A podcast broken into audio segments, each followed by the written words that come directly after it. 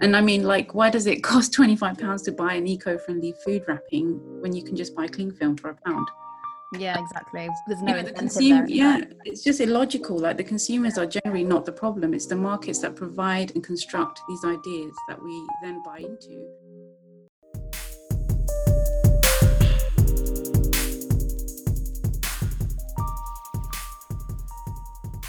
Hello, everyone.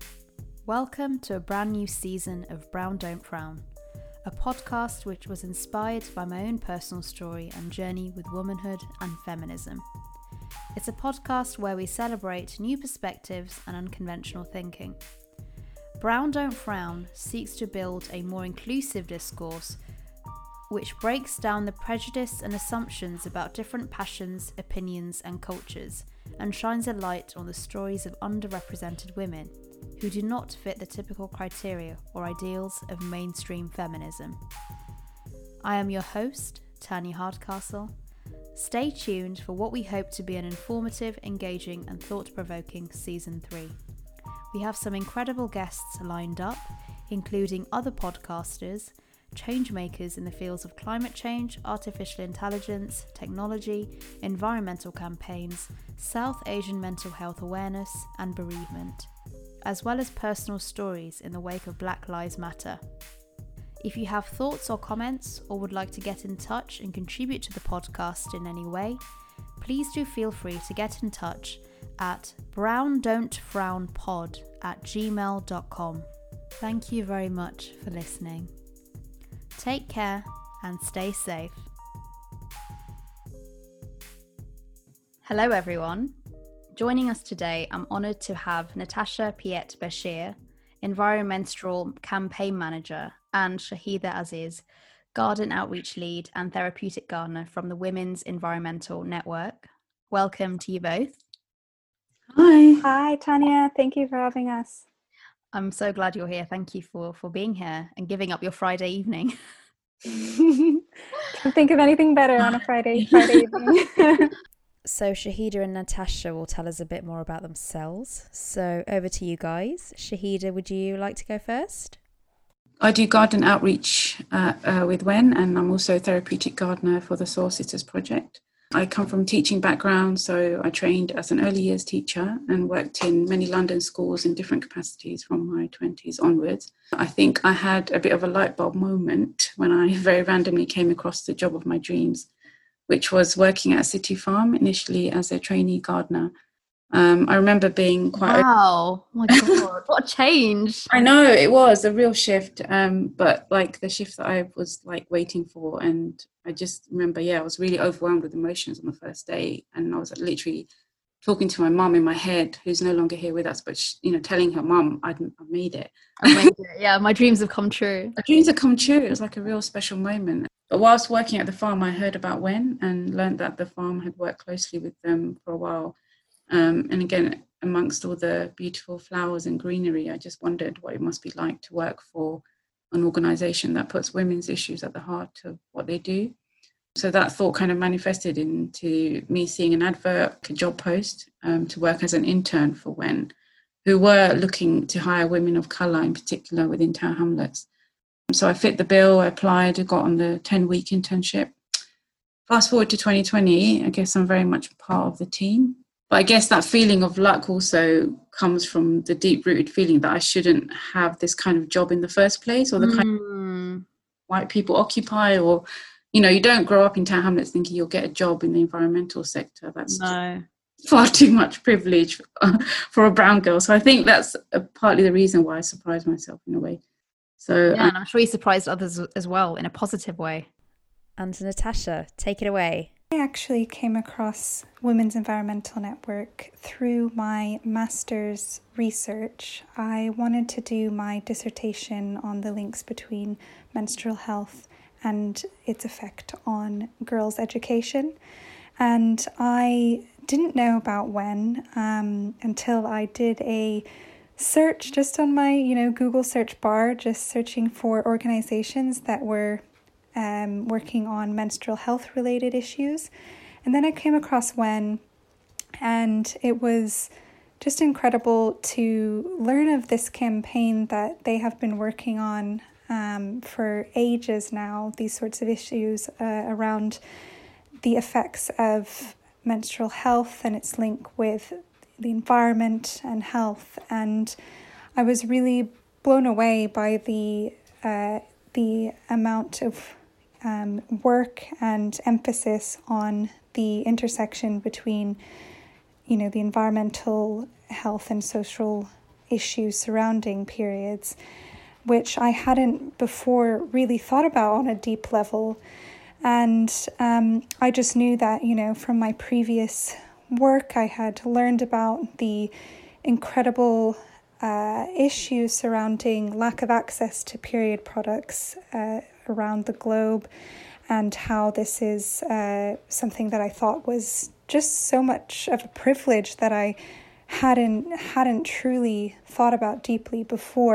So there's quite a lot to talk about when it comes to WEN. I came across your organization a few months ago actually when you recommended my podcast as as part of your I think it was part of an article recommending various intersectional pieces of information. So thank you so much for doing that. It'd be really interesting, I think, for the listeners for you to tell us a bit more about the history of WEN and how it came to came to fruition. Sure, yeah, of course. Uh, yeah, so Women's Environmental Network, or WEN, was founded quite a while ago, actually. It's been over 30 years. So it was founded around 1988 and officially became WEN in 89, I think. Wow. And, um, and it was really created uh, from pioneers in the environmental justice movement in, in the way that they wanted to uh, tackle issues, environmental issues, through a more inclusive lens and looking at how um, the environment and women um, interconnect, especially. Um, so, WEN really works to support women and their communities to take action for a healthier planet. So, since you know the late 80s, WEN has really been building strong partnerships and promoting social action on environmental issues. Mm. And a lot of our projects are around focusing on things like women's health and the environment and looking at how those two intersect. And also, we support women and communities to achieve environmental justice uh, and gender equality. So, ways that we do this are through creating collaborative partnerships with uh, other organizations, academics, policymakers, etc. Um, and we launch projects and campaigns that really you know work to make a real difference uh, and improve people's lives. Mm. so that's sort of what who WEN is um, and we now we really have key six project areas. So uh, we have a focus on nature and well-being. So WEN supports projects that promote positive mental health and well-being and well-being uh, through therapeutic gardening uh, food growing and cooking we also work on an air equality project. So, oh.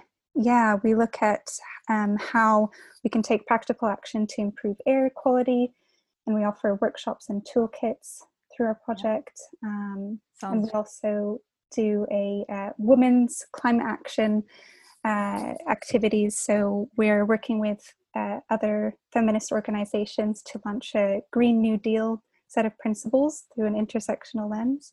That sounds amazing. Um, yeah, those are just a, a few. a lot of stuff going on there. Yeah, it sounds very awesome. Very productive organization, which is making sure that people are aware. Um, and yeah, making lots of noise, which is very important for an organization, especially one that centers around environmental justice. I know that uh, WEN recently launched a new initiative entitled Justice, Food, and Climate Transition. And I just wanted to ask what the key objectives of that were. Oh, yeah, sure. Um, so, Just Fact is a new and exciting five year long initiative uh, supporting community led climate action in Tower Hamlets. We received £2.1 million, our biggest pot of funding, I think, to date. Uh, which is an outstanding achievement for WEN. Um, yeah, absolutely. We'll, we'll be working with local residents as we have been, and um, there'll be about around 10 community organisations focusing on reducing the environmental impacts of our food system. We'll obviously be opening up the debate about how food is farmed, packaged, and transported, looking at the effects, how it, that affects us directly. And of course, like with the rise of food banks due to COVID, it really does put the spotlight on some of the societal issues Of course. we face with regards to food poverty in general and Yeah. you know more more so into hamlets as well um, as we always hear like it's poorest borough in the uk our goal is to create a resilient food system uh, that means creating a planet and people friendly diet that is affordable you know we want to support we want the support of our community and the consent of our community to look at people's consumption and eating habits what can we do to ensure we are eating as well as we can without compromising the planet you know Mm, um, Of course. and Yeah. how can we actively be part of the climate change movement in Tower Hamlets? Um, what are we going to look at and how are we going to work together to bring about like positive changes that is accessible for everyone?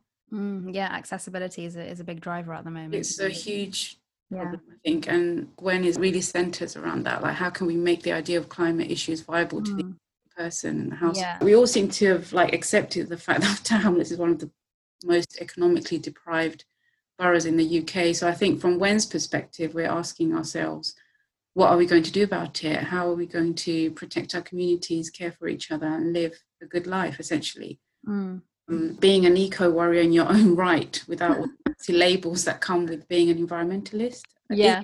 Or, you know, and obviously, like people say, charity starts at home, but well, you know, I say eating well starts at home, recycling starts at home, learning to compost starts in your own little communities, and like small steps working towards the bigger picture is kind of like our our aim and our goal mm, one of the quotes on our website is about the Just Fact project because it's a new initiative. We literally just had the pre-launch meeting like last week. So, yeah. Yeah. You said it was very. So it's like, yeah, I'm still kind of like getting my head around it. But on our website, wen.org.uk, you, you can find out more about it on our website. And, and obviously, our approach aims to be always intersectional, inclusive, and feminist. And if we understand the word feminist in the way that is meant to be understood, then we can accept that we work here at WEN with people from all walks of life, all genders, giving marginalized voices a platform to be heard in the environmental movement. Mm, yeah. Yeah you mentioned accessibility and how can we make climate justice climate change the topics around and the topics surrounding it more accessible and relatable to people around us and our communities. And the fact that the whole initiative is inspired by community engagement um, sounds really really incredible. And yeah i can't wait to see where the the new initiative takes WEN. Part of WEN's objectives uh, are to, well, one of them is to seek to enable a more equal and just society through the intersection of gender with environmental issues, as you've both explained so eloquently. And you do this through equipping women with knowledge, resources, and various opportunities to facilitate environmental justice, as you've laid out uh, just now. Firstly, how do we achieve environmental justice? And secondly, how do we ensure that it is intersectional? Natasha, do you Very want good question. Yeah. to sure, I'll go. I'll go. so, very, very good question. So, I suppose through the um, work that uh, we do uh, for our environmenstrual campaign, which is a campaign that looks at the issue around hidden plastic and harmful chemicals in traditional uh, period products Mm, like tampons and pads. Um, through this campaign, we really try to uh, ensure that it's an inclusive campaign, that it includes all women and people who menstruate. We want to ensure that every woman and person who menstruates has equal access to safe, fair, and healthy menstrual products. mm, At the moment, the, the typical products that are available happen to be damaging to people's health and to the planet at large. So, and it's really important that the fact that a lot of the cheaper products that are most readily available happen to be the ones that are harm, the most harmful and that means that the people with the least power have the greatest exposure to these dangerous products yeah. um, and so through our environmenstrual campaign we really want to amplify uh, the issue the environmental health and social issues surrounding menstruation through an intersectional lens Mm, in that way. So we look at, um, you know, for example, the taboo that is surrounding menstruation for a lot of communities around the globe, yeah. and how this can often um, have a massive impact on the products we use and also how we dispose of them. Yep. The products that we would hope that are available to everyone are free from harmful or toxic chemicals and products that are also better for people's health and the environment. We want there to be greater transparency around the, the products that are available. Um, at the moment, it's not a requirement for peer product manufacturers to disclose the ingredients uh, in the product, so that leaves women and uh, people with periods not having access to the knowledge that they need to make an informed choice about the products they're using. Yeah, I I read about that yesterday on your website, and um, I also came across the template letters to the supermarkets that you've outlined for ordinary people, I guess, members of the public who may want to write to their local supermarkets and ask if they would reveal the ingredients or help us mm-hmm. to understand a bit more about these products. Yeah, exactly. And you would think that it would be something that would be of the utmost sort of priority of many of the, you know, industry giants mm-hmm. of mm. in the men- menstrual product industry, yeah. but um, but it's really not in the list of priorities. Um, and so we try to look at, you know, alternative options that are, um, you know, less harmful to uh, people's bodies as well as their wider environment. But we also recognize that being able to choose, for example, a healthy organic period product can come at a cost actually yeah. to some people. It's not all, always available to everyone. So, and some people may experience different um, difficulties when it comes to trying different products as well. It could be because of a disability or mobility issues, or um, due to trauma they may not be able to use insertable products for example so yeah, yeah. we we try to look at it from a very holistic lens when we do our environmental work mm. but we also look at the um, life cycle of the period products as well like throughout the supply chain and how for example a lot of the products contain um, cotton and if it's not organic cotton then we also look at the human rights of cotton workers who are yeah exposed to you know the pesticides um, in in the food crop growing and um, and how this can expose you know families to to harmful um, environmental pollutants. Um, so yeah, we really look at trying to look at this this issue from an intersectional lens and really importantly we want to be as, as inclusive as possible to, and recognize that it's not only women that menstruate, and there are people that may identify as trans that yeah. Uh, that also menstruate. So we always use the language of if we're saying women, we also say women and people who menstruate, yeah. um, because period, periods can be experienced across the gender spectrum. Of course, yeah. Um, so, yeah, and we try to be representative when we are talking about periods because it's really important to also see people that might look like you openly talking about periods in yeah. in the public eye or in in the workshops that we're doing or in our even in our in our branding and in how we um, kind of talk about periods openly. Yeah. I, yeah, i just I think that's um, what what we look at um, predominantly is like we go back to basics and strip ourselves bare and start the journey again. Mm. And what does that journey look like? How do we manage? To, how did we manage to live in a world without mass-produced plastic? Because we did, right? At some point, yeah, of course. Yeah, yeah. There was a time that we relied on very natural materials to serve the purposes of today's society. Like mm. now, it's like hundred times more expensive, and because it's actually more expensive to be environmentally friendly than not to be. So how do you what you know how does that put where does that put the consumer? And I mean like why does it cost 25 pounds to buy an eco-friendly food wrapping when you can just buy cling film for a pound? Yeah, exactly. There's no you know, the consumer, Yeah, it's just illogical. Like the consumers are generally not the problem. It's the markets that provide and construct these ideas that we then. and I mean, like, why does it so, cost twenty five pounds to buy an eco we got here and why? And when you think once you realise that the economy yeah, exactly. is a constructed no and consumer, yeah, it's just illogical. Like the consumers are generally not the problem. It's the markets that makes us conform to like some ways of living that really don't benefit the planet and the humans that inhabit it. You soon realise that this is not the world you want to be part of. Mm.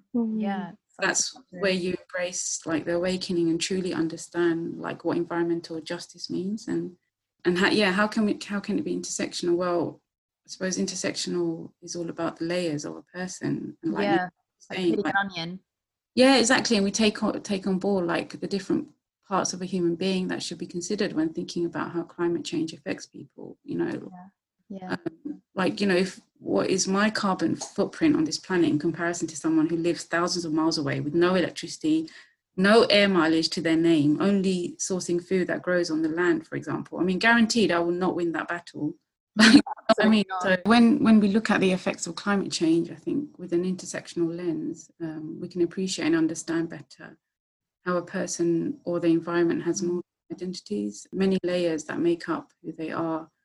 Those individual like components that, like race, gender, class, etc., which shape the specific experience that individual has. Mm. It just comes down to valuing people who for who they are and where they come from. Yes, of course. I think that's really important. And you mentioned about the awakening that a lot of us have when we think about environmental issues.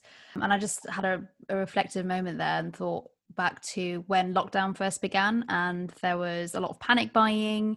People couldn't really get the products they wanted because they'd ran out. And I had this Mhm. really weird existential moment where I thought, why have I never grown my own vegetables? Why don't I have any of these things why do i need to go to a shop to buy them when there are so many facilities for me to be able to grow them um, and i thought of urban living you know city life living in london you, you don't always have a lot of outdoor space.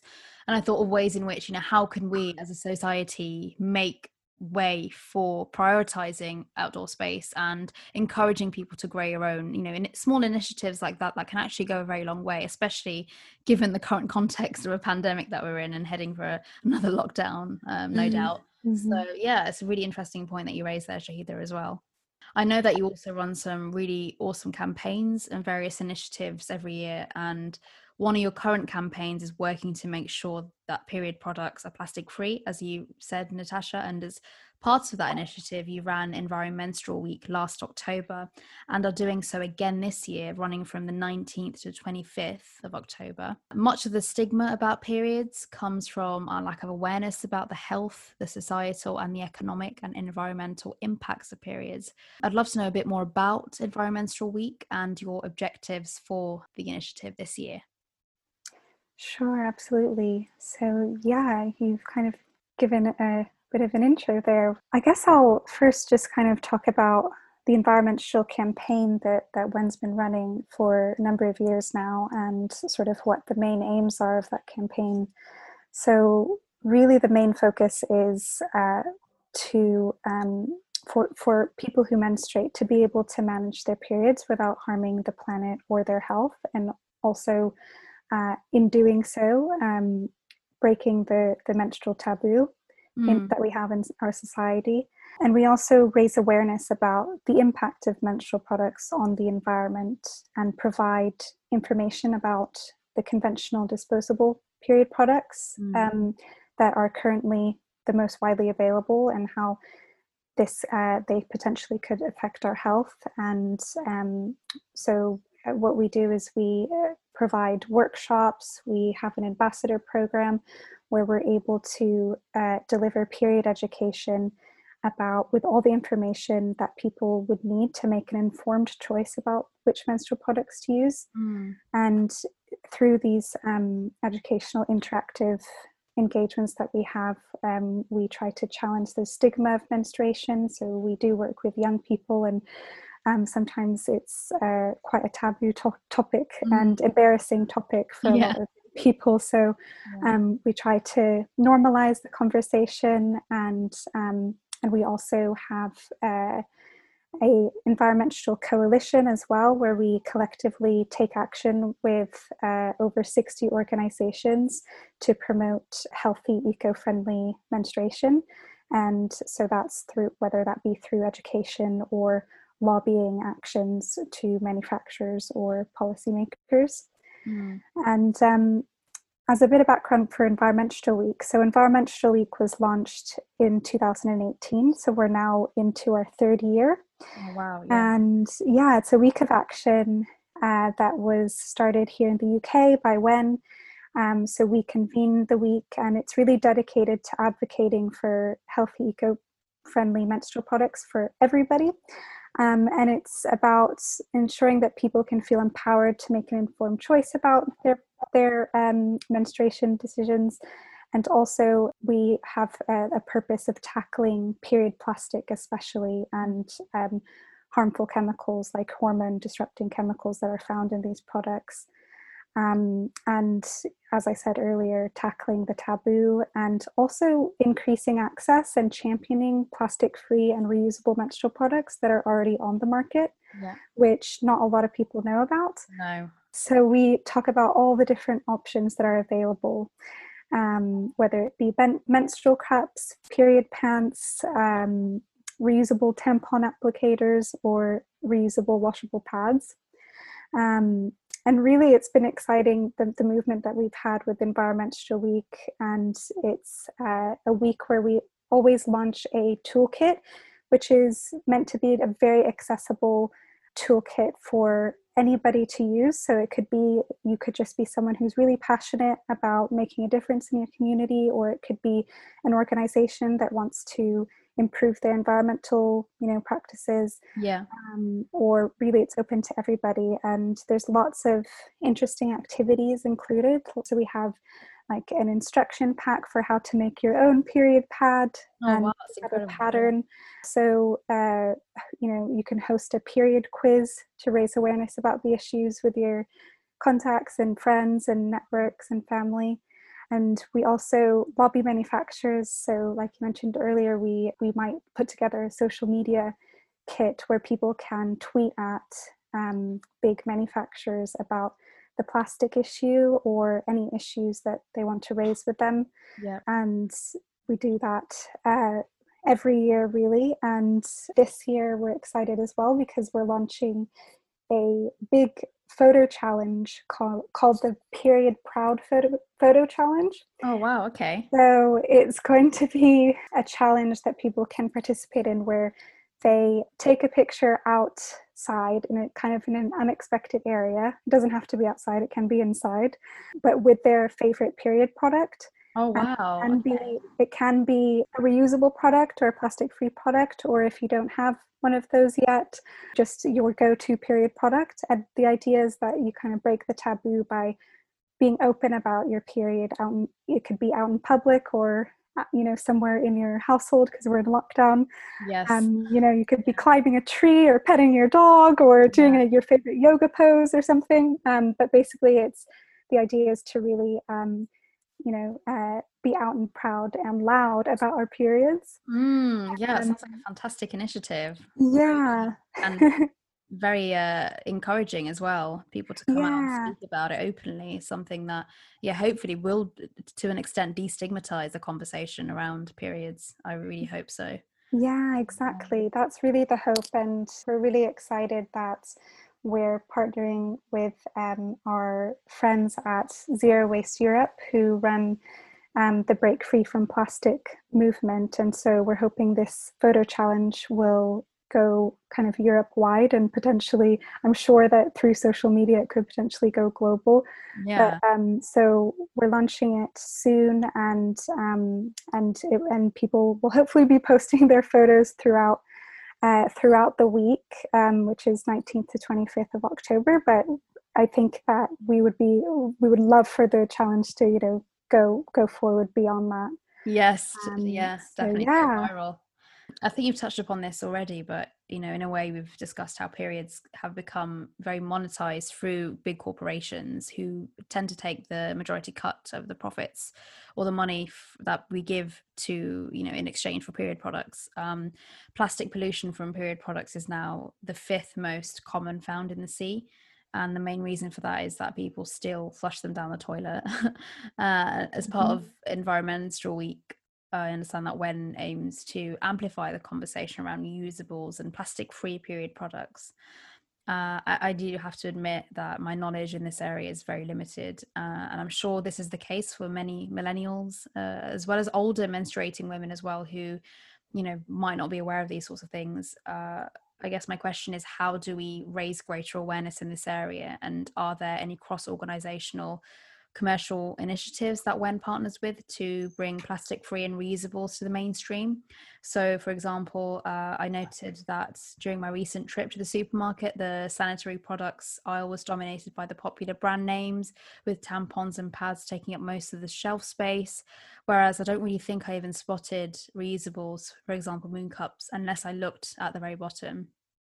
I just wanted to ask what we're doing to uh, to raise the visibility of, of alternatives which are more sustainable. Yes, that's a really good question. And it's very true that unfortunately, alternative options aren't readily as readily available as the mm. typical products you would normally see in the typical brands. Um, but what's really interesting is that actually um, toxic free and plastic free period products have existed for decades, but mm-hmm. they're just not very well known. And no, they're not. And yeah. not very many people know about them. And so things like the menstrual cup, which is um, an insertable uh, menstrual management method mm. where you where the the blood is um, collected rather than absorbed like a tampon and it can be reused for up to 10 years the menstrual cup has actually been around since I think it's the 1930s. Oh wow! But because of yeah, but because of um, I think because of the taboo around periods, as well as um, the fact that big industry companies have you know the majority market share in this space. Yes. That they kind of have the you know the marketing budgets to prom- to push and promote their products mm. and. Um, whereas the kind of smaller businesses or eco and sustainable menstrual product companies um, don't have as much of a um, presence just yet. Mm. But that's sort of what we're hoping to uplift um, in our in an environmental campaigning work, mm. and we're uh, trying to lobby big manufacturers to invest in reusables, introduce reusable ranges into their products, um, and yeah. also remove plastic and and um, any other harmful uh, materials that are in their products. Mm. Um, but I think it really is all linked to education, really as well, um, because um, a recent YouGov survey found that around three quarters of children aren't actually satisfied with the period period education they received. Mm. So, and also on top of that, boys aren't really included in the conversation. No, um, yeah. And I think it's around seventy-two percent of boys were not taught anything about the menstrual cycle um, in in school. Um, and so that's that's kind of where I think the root um, as well, uh, the root issue is as well is that we're not really taught about periods in a very um, holistic way, and we're not um, able to to learn about um, all the different options that are available, including reusables and plastic-free options. Yeah. So so um, I think it's really you know the people who have the most responsibility i think are definitely the industry giants yes. um, just because they have a vested interest in continuing to pump out yeah. their plastic um, chemical filled products um, that are disposable because it's i guess it's kind of a better business strategy for them it for is, people yeah, to have to continuously buy them you know? Exactly exactly. Um, i was just um, about to make that point i mean why would you yeah. there's no incentive in selling a one you know a reusable product because they're not going to come back and, and buy more of them so yeah. Exactly so i guess that also is tied to like our capitalist society and the, the need to continually have to um, to to like uh, feed into this consumerist society but at the same time if that's the only option available then of course that's what we'll we'll turn to yeah. um but yeah and i think through our environmental ambassador program where we train uh, we train individuals and activists to um, to provide education about all of these issues in school environments as well as community groups and universities and uh, business centers as well. Mm. Um, we we try to ensure that we're filling the gap through these workshops um, about the environmental health and social context of periods so that we get a better understanding of of our, our bodies as well as um, how what what kind of um, you know products that we use how they can affect the environment etc yeah. so sounds fantastic so i did talk mm-hmm. about the menstrual cup um, and there's also washable cloth pads where there's to- totally loads of brands available to choose from these days. Um, and on our website, we have um, a bunch of organizations and companies that we partner with that offer um, money off vouchers and discount codes. So people, if people are interested in trying, but it may be a bit too expensive for them, they can they can use those codes. Wow, that sounds like a really um, good initiative yeah yeah and it's great and we've we've seen we've seen progress um you know recently you know period pants period underwear is now available in um in supermarkets and you know we do see menstrual cups being more and more widely available. Boots just introduced menstrual cups uh, their own brand menstrual cup which oh, is great. Yeah, yeah. Um and i think it's it's getting there. We still have work to do um but there's there's also you know if people aren't comfortable with making the switch to reusable options there's also you know organic and plastic free mm. disposable options as well yeah. so we also work with a number of brands that offer that as well so it's Fantastic. it's good to know that there's quite a wide variety of options out there and um, and sort of if you think about the kind of economic benefits to switching to reusable products although yeah. there's an upfront upfront cost associated mm-hmm. with it it does end up saving you up to 94% over the course of your lifetime of course, yeah. because yeah. yeah because you don't have to continue to buy the disposables. I was just thinking back to my conversations with my grandma recently, well, a few years ago now, and, she, and I was saying, you know, what did you do during your time? And she was saying how she never had any pads or tampons; she just had to use reusable cloth. And and to me, mm-hmm. when I when I heard that first, I, I, I cringed and I thought, how can you do that? Surely that's unhygienic. But actually, mm-hmm. it's incredibly sustainable, and you know what's in the product. You're using a piece of cloth, which is probably a lot less likely to have chemicals that we see mm-hmm. or you don't not even aware about when it comes to pads and, and, tampons like you like you mentioned with a lot of synthetic chemicals so yeah i mean there's a lot of a lot to, of maybe unlearning to do as well as learning uh, yes. products yeah definitely and yeah and there's so many kind of care instructions for you know if you're using reusables mm. how to make sure you're um, t- uh, keeping your product hygienic and things like that and oftentimes they can be more hygienic than the alternative option um, if you're caring for them correctly. So, um, yeah, so we always kind of raise awareness about how to use them, how to care for them and wash them. Moving on now to the Soil Sisters project, which um, I recently heard about and which seeks to empower domestic violence sufferers through therapeutic gardening, uh, where Wen visits their homes and provides weekly gardening sessions comprising of horticulture as well as cooking, crafts, and arts. Um, I'd love to know a bit more about the initiative and uh, more importantly what sort of feedback uh, Wen has received from the women who've been able to be a part of this uh, broader project. Uh, yeah so the soil sisters um, project has been running for three years. It's a pilot program um, that's uh, comprises of five women's refuges in east london and the project uh, has been running for two years in partnership with Ashiana Network, Hestia, and Refuge.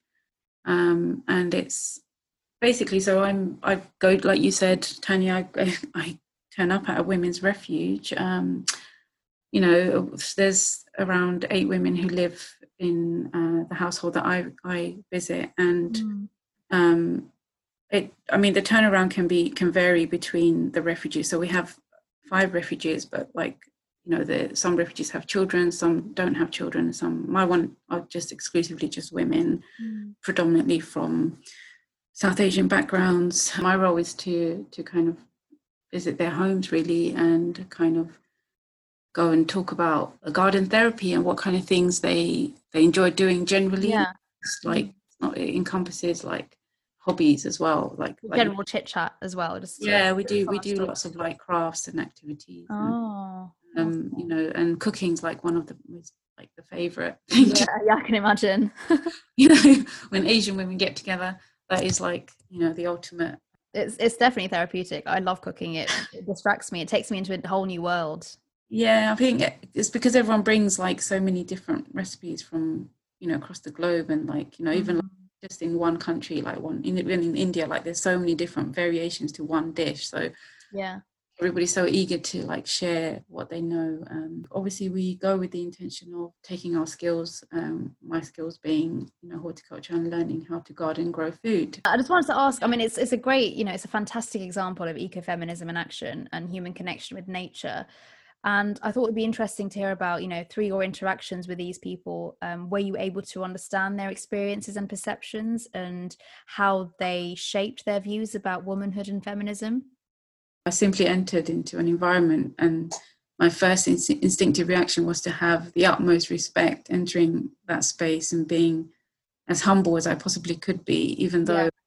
I was and I'm in the position of facilitator. Um, I didn't feel I wanted to facilitate straight away. I yeah. wanted to give, you know, the time and space to create that kind of, as you say, womanhood, sisterhood, whatever you yeah, want. Yeah, of course. Yeah. You know, let it come to its own being organically. Yeah, um, making people feel comfortable. Yeah, exactly. And and the only thing I probably did superimpose on myself is the idea of getting a garden transformed like within a really short space of time because the garden that I was assigned um, was pretty like much a jungle. Like it was in a really bad state. Like I was I went in, I was like, oh my goodness, like how are we ever gonna make this into like a sanctuary for the women? so like it was a it was a big responsibility. Um and I was like, oh, how am I going to like work on this real quick? How are we going to do this? But again, that backfired because I didn't need, I needed to slow my pace right down again, you know. So the relationship with the women at the refuge was somewhat like formed naturally through that exploration, like, you know, how are we going to do this together? Yeah. Like me going in, like as a gardener, it was mm. that that's where the therapy, therapeutic element comes in. Um, um, and I, I think um, yeah that reinforces how like women work together standing strong where we can and equally sharing like our ability yeah. you know like I, I was kind of vulnerable as well because i'd been i'd gone into this new setting yeah. And you know and i i didn't want to seem like someone who'd gone in to impose anything really just yeah. sure that there was you know like i said utmost respect and safety was at the core like making sure women felt comfortable. Mm and um, yeah and i was never for a moment under the impression that i was going to heal people with garden therapy. No of course it's just a nice way to yeah i guess be you know strengthen your connection with nature. Also a nice way of being distracted um, not in a way in which it's like oh i'm going to you know hide my problem hide away from my problems or be in denial but it's a way to just i think it's a very nice way to just use your muscles that you might not otherwise have used. Yeah. different no, thought process as well. If you're you know planting new seeds if you're working with someone else or with a group of people to yeah to cooperate and work in teams and um, yeah bounce idea but bouncing ideas off each other i think that that's a great yeah. form of therapy as well. And gardening obviously like since lockdown people have gone a bit like mad with it like in a yeah, good, yeah. good, way. Like obviously we're not we, we're saying it's amazing like everybody yeah, which is so cool. Like there's so many people taking up allotment spaces and mm. trying to, you know, I think lockdowns had a real huge impact on how people see their green spaces and, mm. you know, how they can, um, what they can do in the most smallest of spaces, with the smallest of spaces. And, um, and I think, you know, going back to the refuge, it's been, you know, so beneficial for, I think, like both both of us working together you know the refugees and for when for when you know for, for me as a as as a job like uh, to, to yeah, it's a two-way process isn't it? Oh yeah most definitely like i, I feel like i get just as much you know because um, it's exactly what i want to do. I want to be gardening and i want to be cooking like the the produce that i grow and it's like yeah. how does that come together in in in the refuge? That's just like you know amazing really. And and the feedback um, we've we've been getting generally have been, you know, really like heartwarming. You know, women have. There was a woman who left after two years of being at the refuge and had written to me to say that she'd learned so much, like from just you know the gardening clubs that we did run, and um, and has been growing like loads of herbs on her windowsill, and she feels um, you know less lonely, like because she's got something to connect with. You know? Yes, yeah.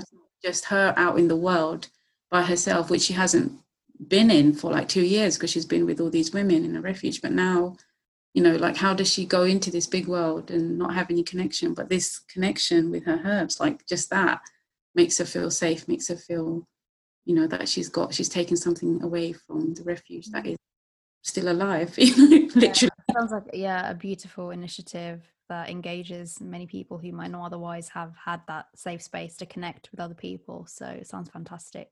Yeah, I also heard about uh, balc- or read about balcony blooms during COVID nineteen, which I understand you also spearheaded either.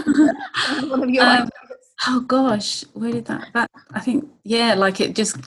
I just thought I literally just was fed up of like listening to COVID dramas, and then I needed a distraction. Oh, like I needed some yeah. yeah, like headspace. So I went to my balcony and like obviously you know when you're working and when you're just you know running your home and things like that like you don't get that space to kind of really think about um, all the other things that become peripheral like your garden space or your like balcony space in my case. So so yeah i just went and like thought oh okay i've got time and space to think about this little space now which is my tiny little balcony. And i thought i'll write a little blog first. Initially it was just like one blog and then i thought oh this everyone seems to enjoy reading I'm just gonna keep. You inspired people. So yeah, no, it was actually quite to get yeah.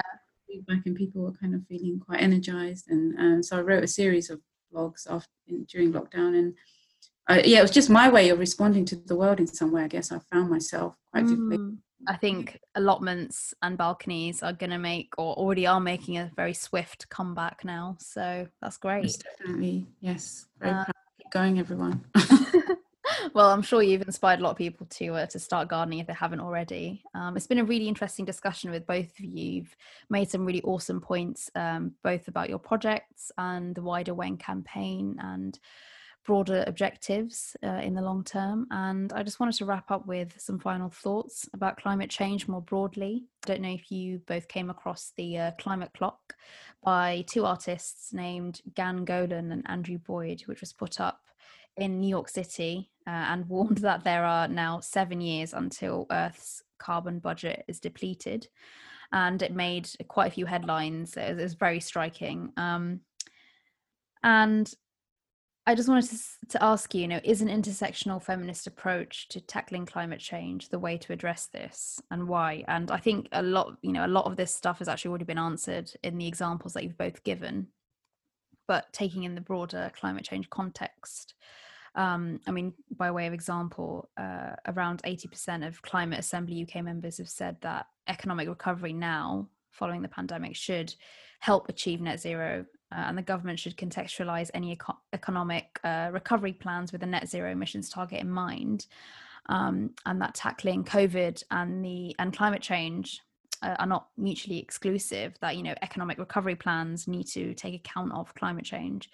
Um, and the intersectional feminist approach to that is that a lot of people have really enjoyed, you know, working from home. I think a lot of women have having that balance between home mm. and and work, and also cutting their commute as well. That's saving energy. Um, mm. And I guess that's an intersectional, you know, applying a, a, a simplistic but a very effective intersectional lens approach to why we should act now as individual as individuals taking action to um, you know try and uh, mitigate the effects of climate change, however small that may be. Yeah, I was just going to say that I think COVID has actually um, been a bit of a, you know, eye opener for a lot of people in the sense that we've got all these high rise big buildings that people exist in during the day and then in the evening in their homes. And then when you realize actually you can do, people are managing to do both in, and, you know, in, uh, uh, in their houses and work you know live and you know not saying it's the ideal situation but then like brings into question like why do we you know have so many of these buildings that just occupy like just electricity and like yeah no reason why are we commuting and why are we commuting you know what what yeah what is it it just asks lots of questions i think that um target you know around climate change and mm. how could we could could we be doing a lot better than than we are um and yeah and obviously the seven year thing we shouldn't really be here anyway like we shouldn't can't believe it's gone yeah a seven we shouldn't have a seven year itch. We should just there shouldn't be such a thing. We should have we should not have done this already um so um yeah, well it was always someone else's problem wasn't it? Until now. Yeah no yeah exactly um yeah we, and i think even taking responsibility now um we're still quite slow because like we you know we build things and then we say oh we need to build put more trees in the ground and then we're like well how are we balancing it all, all of those things out? Like we just we pump things into the you know um, pump things into the planet and then still strip it away. So it's like where's the middle ground? Mm, yeah. Very interesting point. Um, yeah. And i would just add like from from the environmental uh, perspective that you know the climate crisis has really propelled uh, kind of menstruation as a topic to the forefront um, in terms of have there's been more kind of discussions around the fact that many of the products that are used unfortunately are uh, are containing single-use plastic and you know the majority of one menstrual pad contains 90% plastic so yeah. and, and i've come to hear you know from other sort of sustainable menstrual companies that there's been an uptake and interest in reusables um, as during the pandemic which is you know it's unfortunate that the circumstances um, that these are the circumstances that people are kind of learning about reusable menstrual products, but it's actually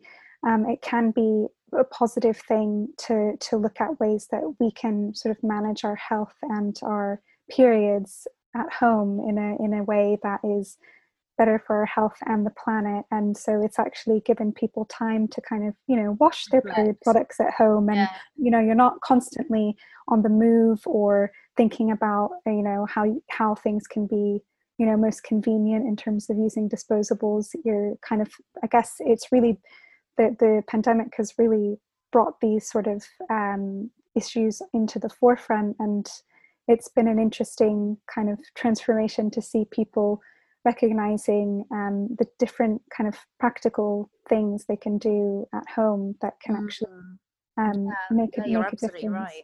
Yeah. Yeah, I think it's definitely been a period of reflection and also comfort if you're at, if you're at home you're not worried about you know you're able to experiment with products whereas otherwise mm-hmm. if you're in a work context if you're commuting you wouldn't be you you might be insecure about trying on a new product in case you leaked or something you know thinking about a very simple practicality like this you know you realize how mm-hmm. when you are working from home when you have that work life balance you are able to do other things that you might not otherwise have whether that's you know mm-hmm. trying on a new menstrual product or getting experimental with a particular type of sustainable offering by reading up or researching about it, which you might otherwise not have had time for. So, yeah, mm-hmm. it does sound very positive so far.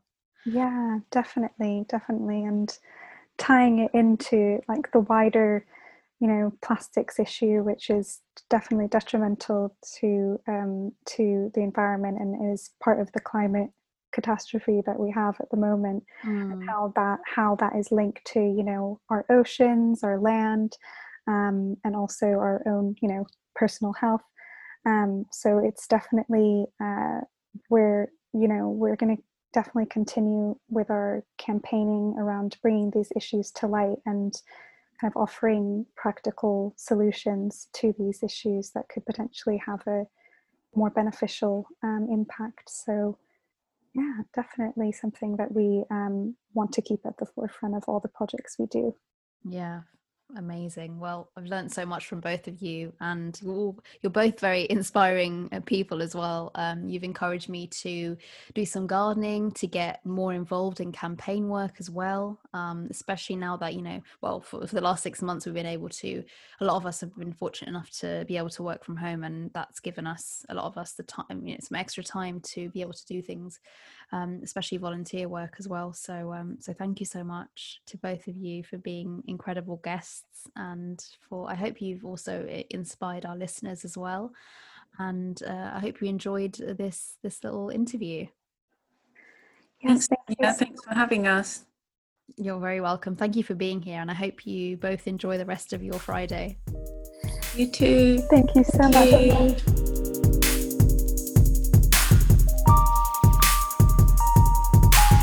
Thank you so much for listening. I hope you enjoyed this episode.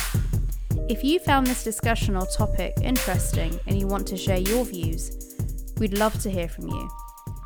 I'm so grateful to those of you who have taken the time to leave me comments, reviews, and messages about your thoughts on the podcast.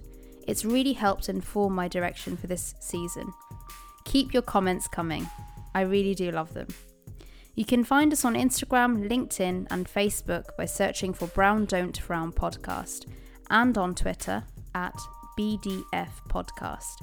You can also reach me on my blog at tanyasweeklydose.com. Please do join the conversation using the hashtag Brown Don't Frown Podcast.